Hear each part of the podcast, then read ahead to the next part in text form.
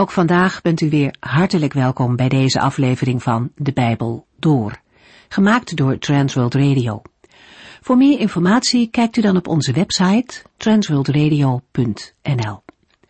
In deze serie gaat u in vijf jaar tijd met ons de Bijbel door, van Genesis 1 tot en met het laatste vers in Openbaring 22.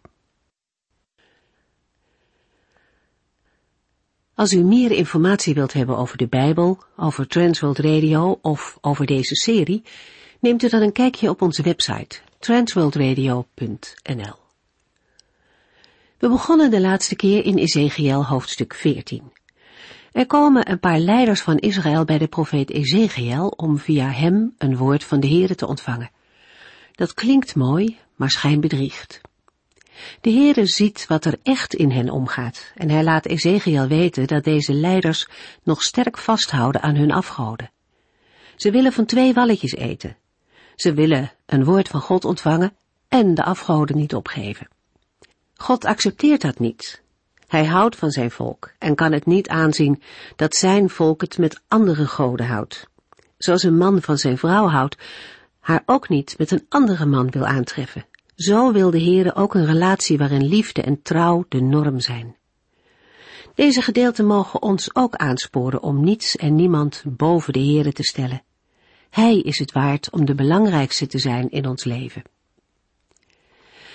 Ezekiel moet de profeten, die een populaire boodschap willen brengen in plaats van de woorden van God te spreken, dreigen met straf van de Heere. Aan het eind van dit hoofdstuk wordt nog eens duidelijk dat de Heere Jeruzalem zal oordelen en dat daarmee de valse profeten ongelijk zullen krijgen. Toch is er hoop. Er zullen overlevenden zijn.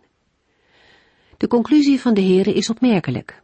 Ezekiel, maar ook alle anderen, zullen met de Heere eens zijn dat alles wat hij Israël heeft aangedaan niet zonder reden was.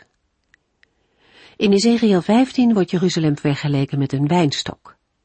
Zoals het hout van een wijnstok die geen vrucht draagt, nergens anders voor deugt dan alleen als brandhout om vuur te maken, zo zal Jeruzalem worden overgegeven aan het vuur van Gods oordeel.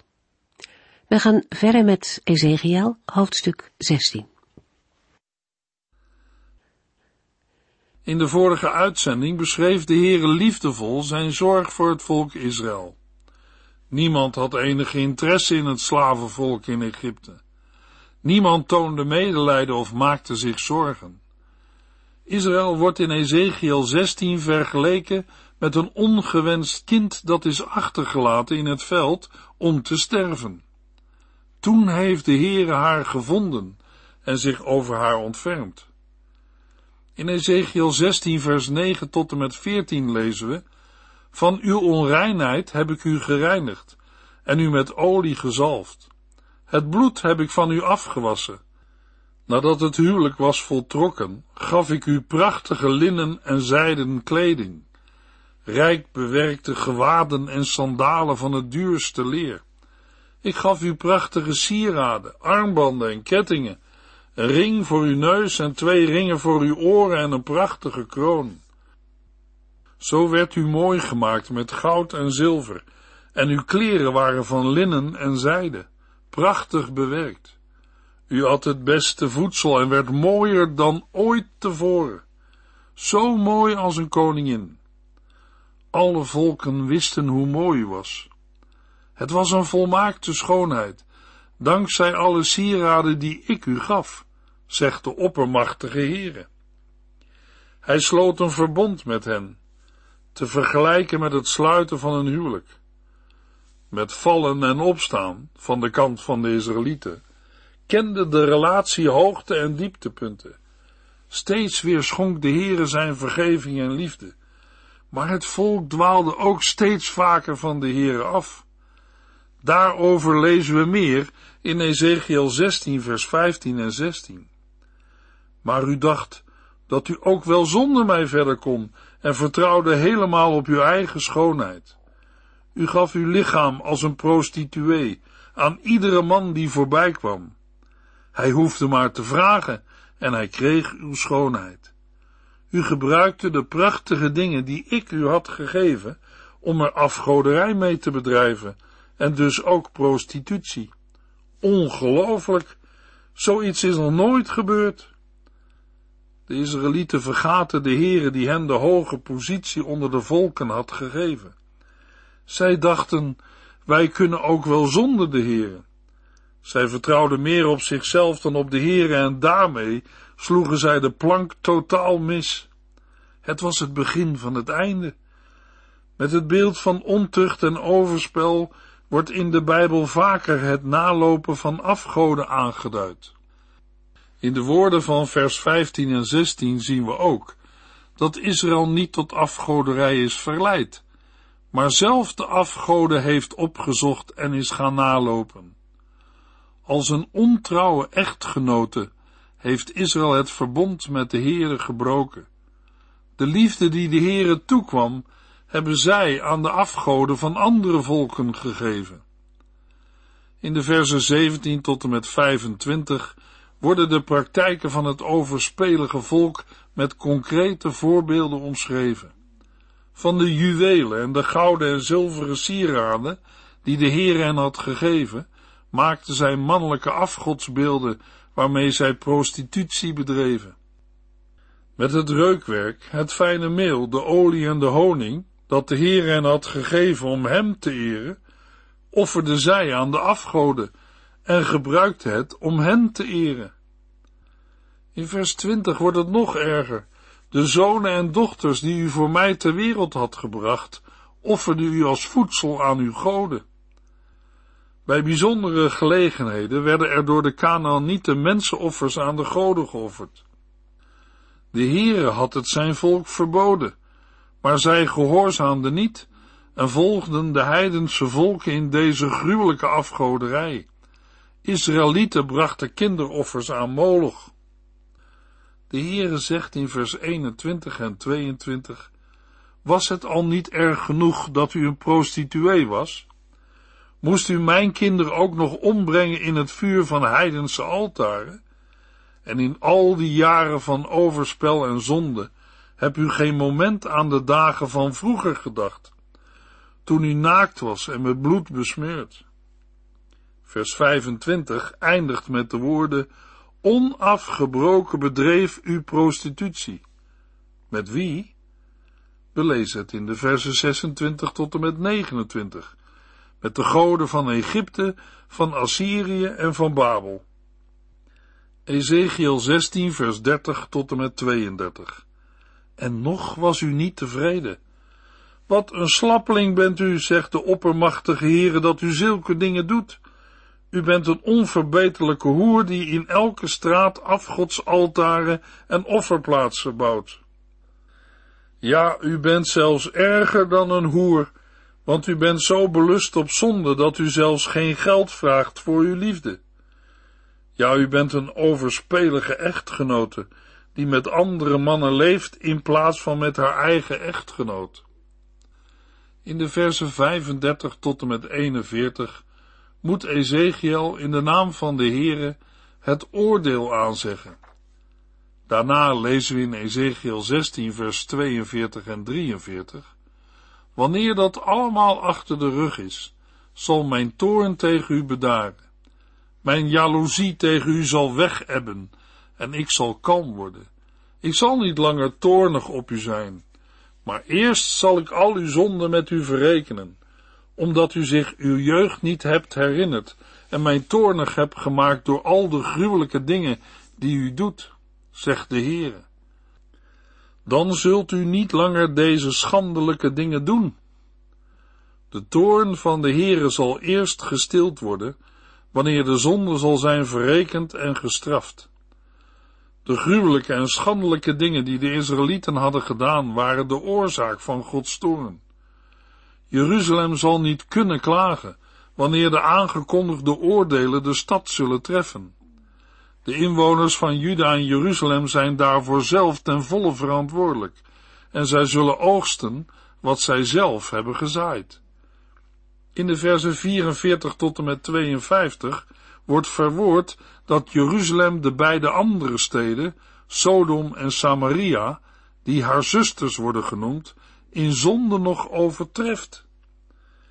In vers 52 zegt de Heere, wees dan niet verbaasd als zij, de steden Sodom en Samaria, een lichtere straf krijgen. Want uw zonden zijn zo gruwelijk, dat in vergelijking met u, uw zusters onschuldig lijken. U verdient daarom de schande die nu over u komt. Met andere woorden, de zonden van Sodom en Samaria vallen in het niet bij de zonden van Jeruzalem. Ezekiel 16, vers 53 tot en met 55. Maar op een dag zal ik een ommekeer brengen in het lot van Sodom en Samaria, en hun dochters, en ook in dat van Juda. Uw vreselijke straf zal een troost voor hen zijn, want hij zal groter zijn dan die van hen. Ja, uw zuster Sodom en Samaria en al haar inwoners zullen weer tot bloei komen, en ook Juda zal in die tijd opnieuw welvaart kennen. De uitdrukking een ommekeer brengen in het lot komt bij de profeten herhaaldelijk voor. Ook nu lezen we in vers 55, Sodom en Samaria en al haar inwoners zullen weer tot bloei komen en ook Juda zal in die tijd opnieuw welvaart kennen. In het vervolg wordt opnieuw duidelijk gemaakt dat Juda en Jeruzalem zich niet aan het verbond van de Heere hebben gehouden. Maar de Heere zal in zijn edelmoedigheid het verbond opnieuw met hen bekrachtigen, opdat zij zullen weten dat de oppermachtige Heere God is. De Heere zal in plaats van het oude, door Israël verbroken verbond, een nieuw en beter verbond geven, dat eeuwig zal standhouden. Juda en Jeruzalem zullen zich diep schamen en met stomheid geslagen zijn wanneer de Heer hen alles zal vergeven wat ze hebben gedaan. We lezen verder in Ezekiel 17, waarin het volk Israël van de Heer een raadsel opkrijgt. Voor een oosterling sprak een raadsel sterk tot de verbeelding en daarom werden raadsels vaak gebruikt wanneer iets sterk de aandacht moest hebben. Ezekiel 17, vers 1 tot en met 5. Daarop kreeg ik de volgende boodschap van de Heere. Mensenzoon, geef het volk Israël het volgende raadsel op. Dit zegt de oppermachtige Heere. Een grote arend met brede, krachtige vleugels, vol kleurige, lange veren vloog naar de Libanon. Hij rukte de top van een grote ceder af en bracht die naar een handelsstad, waar hij haar in de grond plantte. Daarna haalde hij wat zaad uit uw land en zaaide dat in de vruchtbare grond langs een brede rivier, waar het even snel opgroeide als een wilg. Met de grote arend is Nebukadnessar, de koning van Babel, bedoeld. Het beeld van een arend leent zich bij uitstek voor een heerser. De brede, krachtige vleugels vol kleurige lange veren wijzen op het uitgestrekte gebied waarover Nebukadnessar regeerde. De veelkleurigheid ziet op de verscheidenheid aan volken die aan de koning van Babel waren onderworpen. Nebukadnessar stelde of plantte Sedekia aan als koning in Jeruzalem. Hij is de top van een grote ceder, en de top staat voor het koningshuis van David, terwijl de boom het volk Israël verbeeldt. Sedekia kwam in opstand tegen Nebukadnessar en probeerde een bondgenootschap aan te gaan met Egypte, de tweede arend, om samen tegen Babel te vechten. Dit vond plaats toen Ezekiel ver weg in Babel deze gebeurtenissen beschreef. Ook Jeremia, een profeet in Juda zelf, had Sedekia gewaarschuwd om geen bondgenootschap met Egypte aan te gaan. Hoewel Ezekiel en Jeremia vele kilometers van elkaar gescheiden waren, hadden beide profeten dezelfde boodschap van de Heer ontvangen. Zij moesten Gods boodschap aan de koning en het volk doorgeven. Ook vandaag laat de Heere zijn boodschappers nog steeds zijn waarheid over de hele wereld verkondigen. Daarna haalde hij wat zaad uit uw land en zaaide dat in de vruchtbare grond langs een brede rivier, waar het even snel opgroeide als een wilg. Sedekia wordt als vazal van Nebukadnessar voorgesteld als een stekje van een wijnstok, dat geplant wordt in vruchtbare grond waarmee het land Israël wordt bedoeld.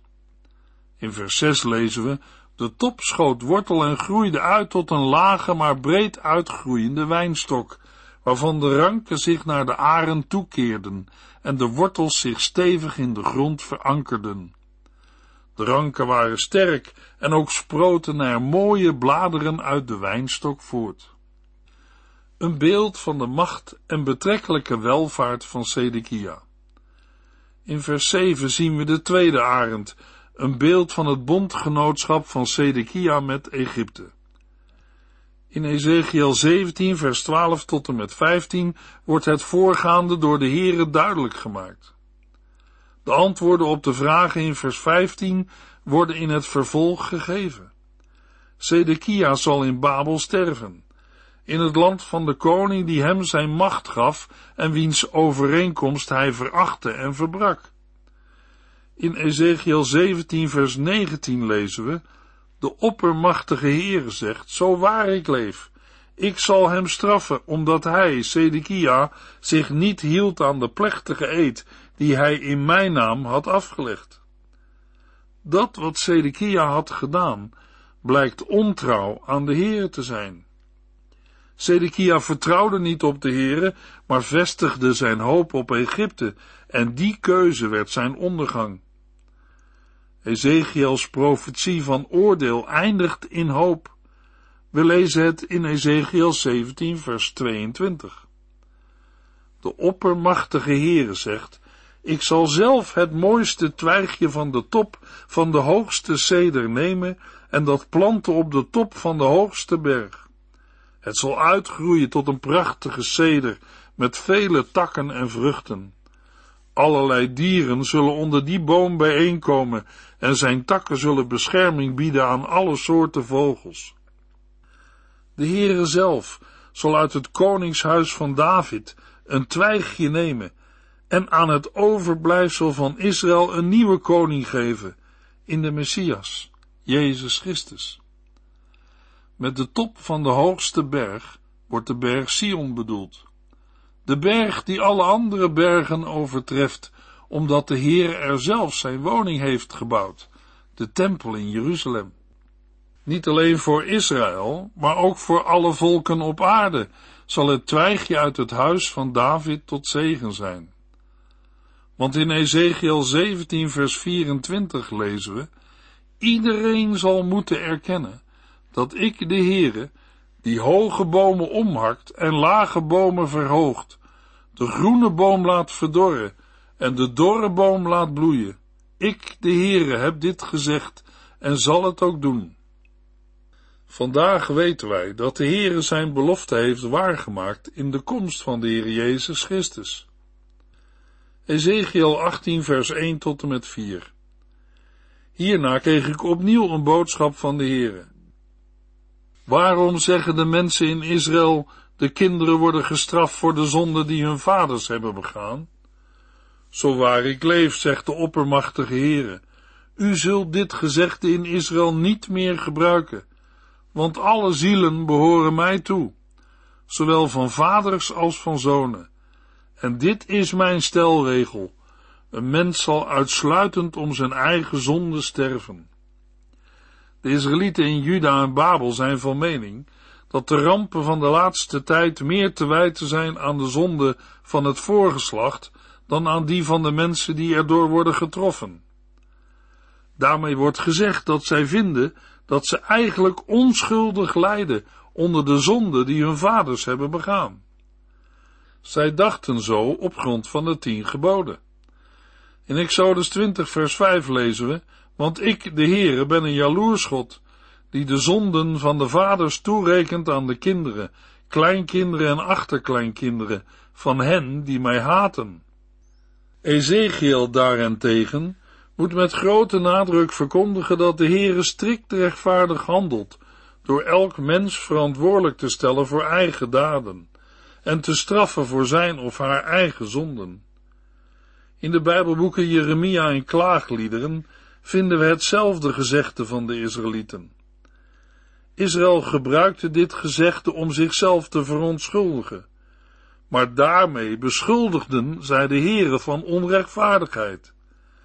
Maar de Heere zegt, zo waar ik leef, u zult dit gezegde in Israël niet meer gebruiken. Waarom niet?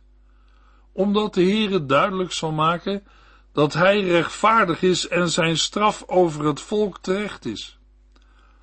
In vers 4 maakt de Heere duidelijk dat alle mensen aan hem verantwoording schuldig zijn.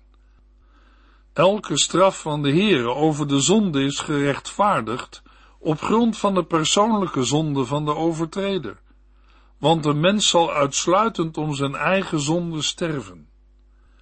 Exodus 20 vers 5 wil ook duidelijk maken dat de kinderen die zich van de zonden van de vaders bekeren, niet op grond van hun vaders zonden zullen worden gestraft. Maar als zij volharden in de zonden van hun voorgeslacht, dan zal hen dezelfde straf treffen. In Exodus 20 vers 5 worden ook ouders gewaarschuwd. De gevolgen van hun zonden betreffen niet alleen henzelf, maar kunnen grote gevolgen hebben voor hun nakomelingen. Maar dat wil niet zeggen dat de Heere dan onschuldigen gaat straffen met zijn oordeel.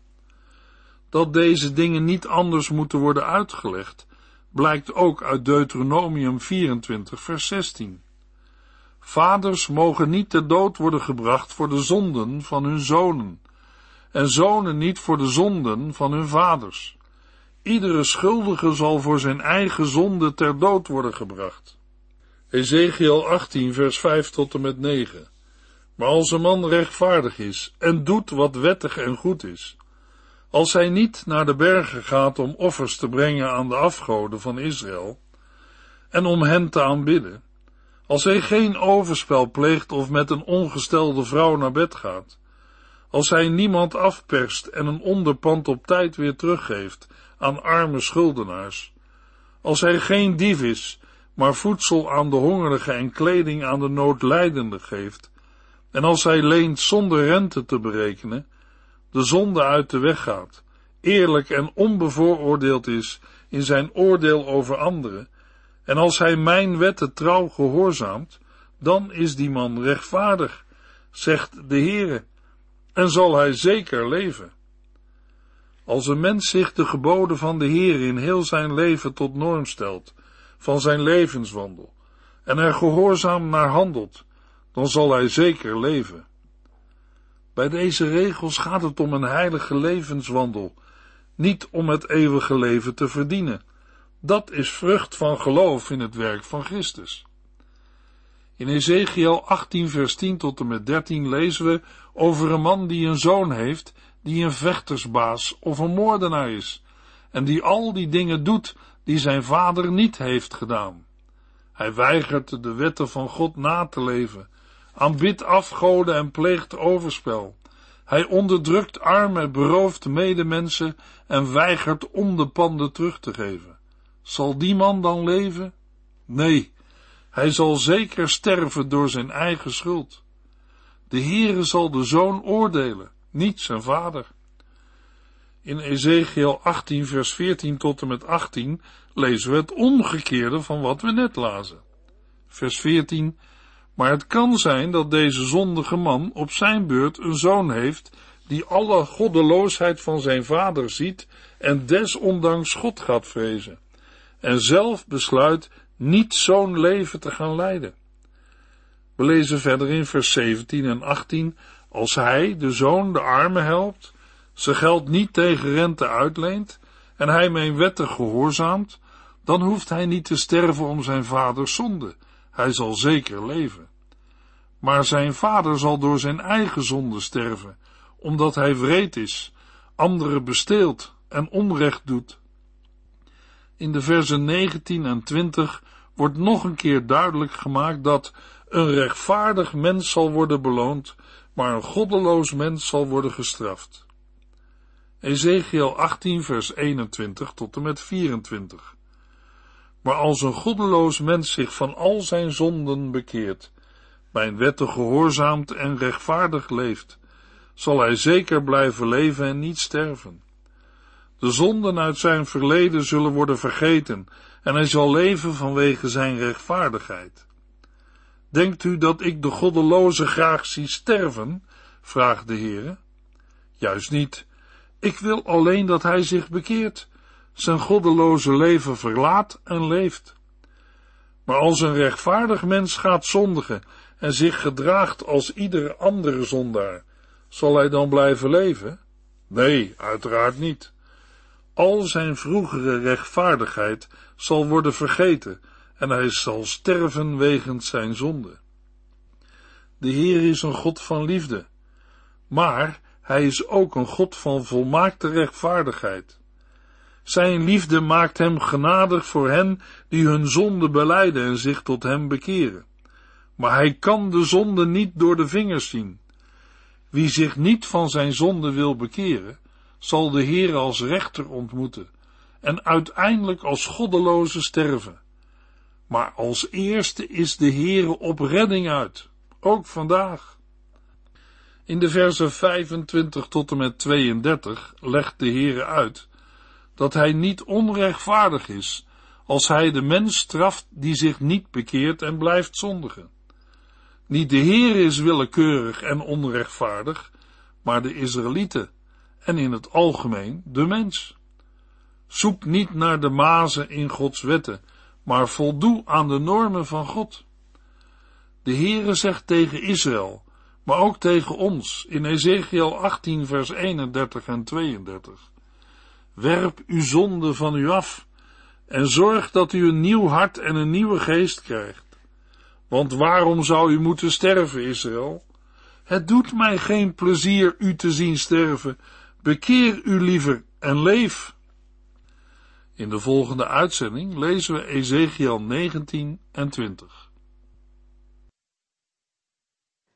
U heeft geluisterd naar De Bijbel Door, in het Nederlands vertaald en bewerkt door Transworld Radio. Een programma waarin we in vijf jaar tijd de hele Bijbel doorgaan. Als u wilt reageren op deze uitzending of u heeft vragen, dan kunt u contact met ons opnemen.